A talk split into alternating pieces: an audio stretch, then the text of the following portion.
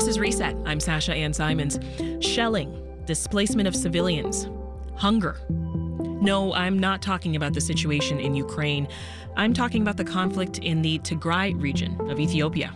Since November of 2020, the country has been engaged in a civil war over who gets to have political power.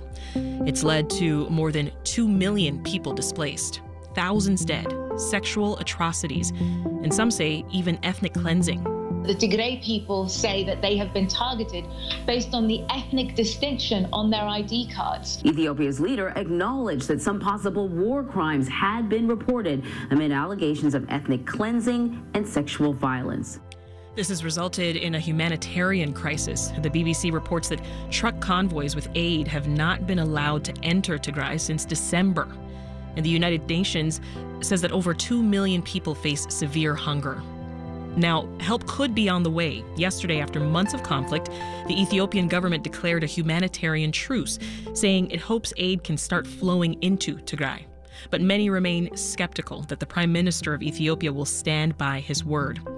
Joining us now with insight into how the U.S. government has engaged diplomatically is Elizabeth Shackelford. She's a senior fellow on U.S. foreign policy with the Chicago Council on Global Affairs and she wrote an op ed in the Chicago Tribune titled, Don't Ignore the War in Ethiopia. Welcome to the show, Elizabeth. Good to be here. Also with us is Tigist Reda, a Chicago resident originally from Ethiopia. She's also chef and owner of Demera. That's an Ethiopian restaurant in Uptown. Welcome to the show, Tigist. Thank you for having me. I want to start with you, Tigist. You are from Tigray and you still have family there. So, how are they doing? Uh, we can like uh, the last time I talked to my mother is seven months ago. So we're, wow. yeah, uh, we're super worried about them. I hear they're okay, but uh, at large, the whole uh, Tigray is not okay. Uh, but um, yeah, that was seven months ago that I've heard from my mother. So you haven't talked to her in seven months. How are you even getting updates? It's through like you know if you know anyone um i've known one person who worked in uh in one of those nonprofit organizations they can send us saying she's okay but really um yeah other than that like there is no way of finding like if your extended family is okay or are they having financial difficulties or are they anything about them or some of the bombs that drop, drop on your cousin's house you don't know. Yeah what do you want people to know about the situation in Tigray? That is very dire. Um, there are no banks. You can't access your bank anywhere in Ethiopia if you open your bank account in Tigray. Uh, there is no internet. There is no phone. Aids are not allowed. Medication, after so many fights, got allowed in a little bit, but there is no gas to transport the medication. Uh, doctors, teachers have not been paid for over eight, eight months to a year. So um, we have over 2 million people displaced. And um, so that we want people to be a voice for us mm-hmm. because mm-hmm. since there is no media allowed, this war has been fought at, at the dark. Can you tell us about the sexual violence? Yeah, uh, women were being used um, like a staggering number uh, as a weapon of war that uh, it's like I don't know it's used as dehumanizing the ethnicity or the region when raping mm. uh, women. So we had soldiers from Eritrea and also from Amhara region and some Ethiopian uh, military uh, gang raping, raping women uh, at a very large numbers. Elizabeth, let's bring you in here. Can you give us some additional context on, on why the war started? Yeah, absolutely. I mean, there's been a long-standing um, Ethiopia's had a long-standing challenge of, of, of, ethnic issues, and the, the Tigrayan population um, basically. Uh, you have the Tigrayan rebel group right now that was essentially the group that was controlling the government largely for a couple of decades. And Ethiopia is a very, very diverse country. And um, for a long time, you know, you've got these different regions that have um, very different uh, ethnic characteristics, but they uh, they function. I mean, it's a, it's a huge country which was functioning pretty well, but under uh, a pretty strong thumb of the of the Tigrayan government for a long time until a few years ago mm-hmm. when Abiy Ahmed, the current uh, prime minister, um, came in, and it was it was a pushback against the the rule over a long period of time of the TPLF, which is now effectively like the rebel group that uh, the Ethiopian government is dealing with. So you did have some pushback. I mean, in this case, you, know, you have some you have some bad actors on all sides, but basically, Abiy Ahmed saw an opportunity for. I mean, in my view, he basically saw an opportunity to try and address what he has long called the Tigrayan problem. So it's very it's a very ethnic approach in nature. Um, there was a conflict um, before the outset of the war when the Tigrayan uh, region wanted to hold independent elections. The Ethiopian government was trying to postpone those elections, and this basically pushed into uh, a bit of a military conflict in the region. And after that, the Ethiopian government basically went all in on an aggressive attack against the region. And there seemed to be this push to well, actually, it, it rhymes a little bit with what we've seen with Putin in Ukraine. I think that Abiy expected that it was going to be a very quick push, and he was going to be able to take care of this what he saw as this regional problem rather quickly without much pushback. Mm-hmm. And as it turned out, the Tigrayan uh, rebels did a pretty remarkable job in pushing back, you know, the Tigrayan re- uh, regional military force. I mean, they had, after all, basically run the Ethiopian military for a very long time, so they were quite capable. Um, and they there was, but there was a massive influx of public support in the Tigrayan region because they saw what was an attack very much against the entire ethnic group.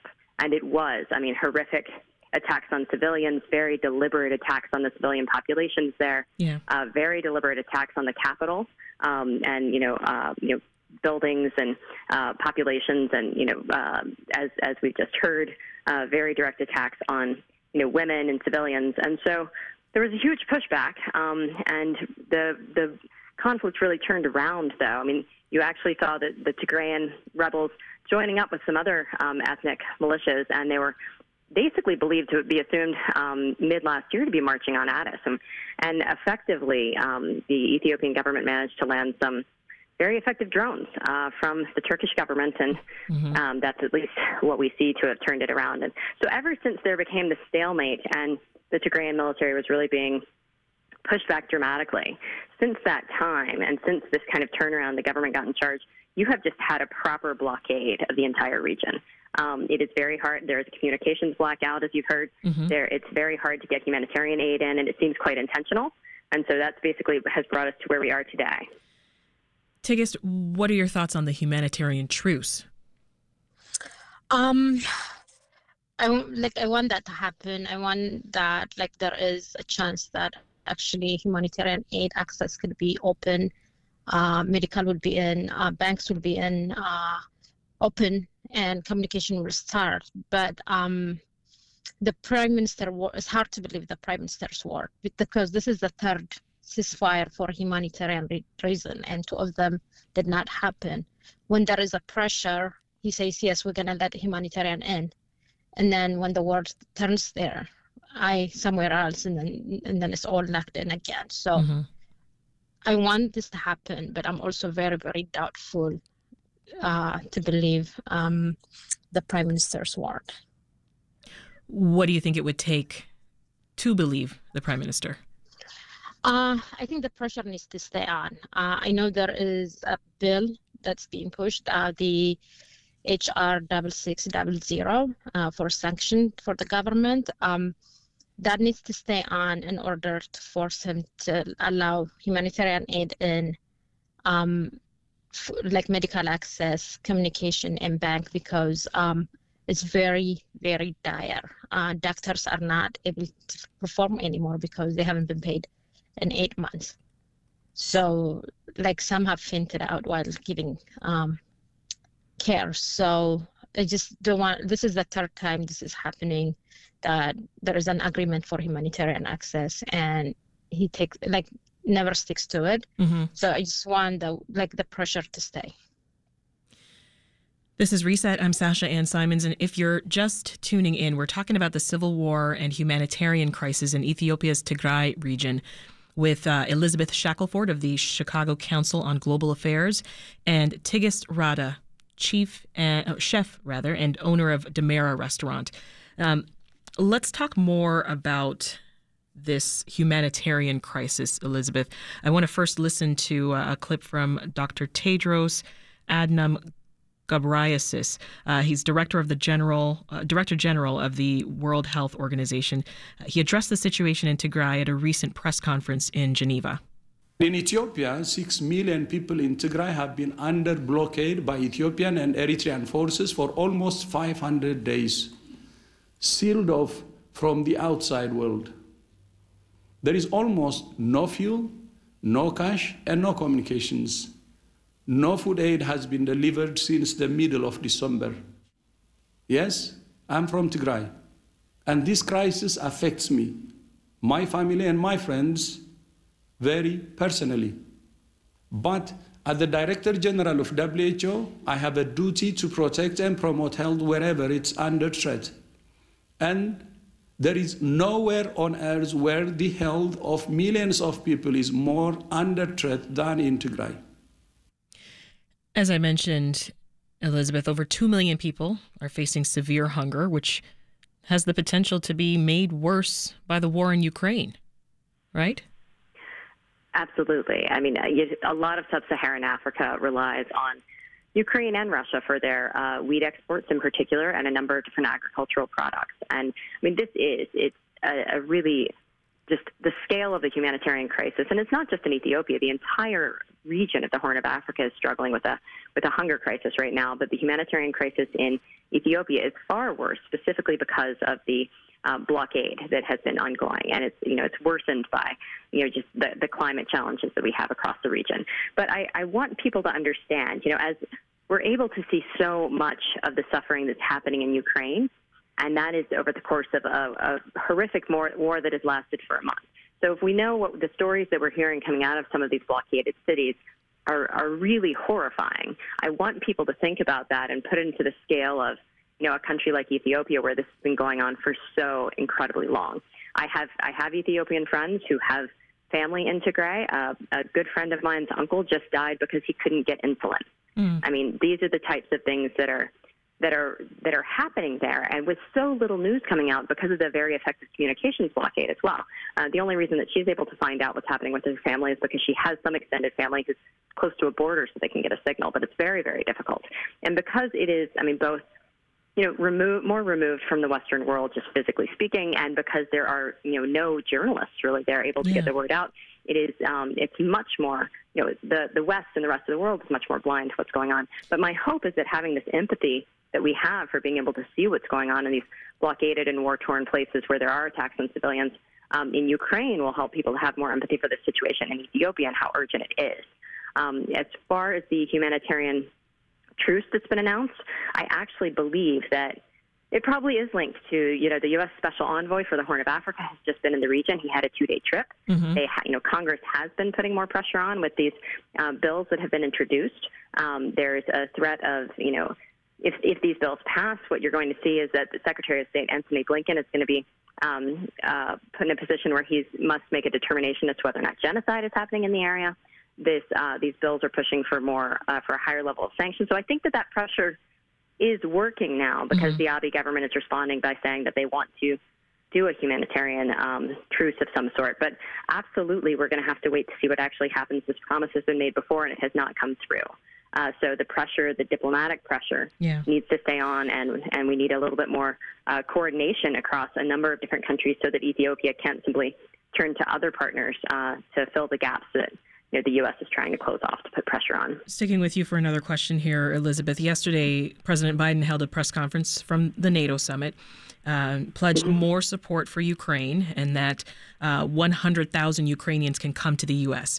What support has the president or his predecessor given to the people in Tigray? You know, it's. I mean, it's a it's a really it, it's a complicated issue with Tigray. Um, you've seen a very big diplomatic lift over the last year and a half, but it certainly was nothing like what we've seen uh, with what has happened with Ukraine. And you know, there are kind of some some very qualitative differences. One is as soon as the invasion of of Ukraine happened, you had allies, you know, NATO allies, the, the EU, EU countries, the U.S other countries across the world, like Japan and Australia, they were ready for this. And they had a coordinated set of, of sanctions and pressure that they could uh, put on together. And the multilateral effort really is uh, far more effective. With Tigray, what you saw at the very beginning was this. You know, I mean, you certainly saw the the words condemning the action. You certainly called saw a lot of uh, a lot of diplomatic meetings and a lot of visits from high level folks from the United States and other countries. But there was this interest in kind of keeping it diplomatic and using the threats of sanctions mm-hmm. rather than really putting the pressure on. So I think that there was just this this idea. There, it was certainly not as prioritized. It was um, something that was very alarming for the administration when it happened. But you also have to look at when it happened. I mean, November 2020, what was happening in the United States? We had a pretty big election. An election and yeah. this invasion happened right then. So it took some time to to kind of mobilize a real a U.S. response, and it was not and has not still been really coordinated across a group of allies. So um, there, the U.S. has certainly in the past few months stepped it up. Congress yeah. has a strong interest in, in keeping the pressure on. But unfortunately, I think it started off very, very slowly. And at a time when, you know, the Ethiopian government was looking fairly weak in that conflict, that would have been the time to put more pressure on. By the time that the big, the bigger round of U.S. sanctions that were put in place uh, last fall happened, uh, the conflict was really turning around, and the Abiy government was saying that it was basically winning the military, yeah. uh, the military battle there. And so I think that we really missed a window. So the hope is, you know, at this stage, with how dire it is, you know, can we maybe learn some lessons from how effective and coordinated the, you know, the various diplomatic tools that we've used on Ukraine, and try and turn that type of right. pressure on the Ethiopian government. Tigist, uh, you recently participated in uh, Chicago Chefs Cook for Ukraine. That's a fundraiser for Ukraine relief. Are you hoping for that same level of support for Tigray?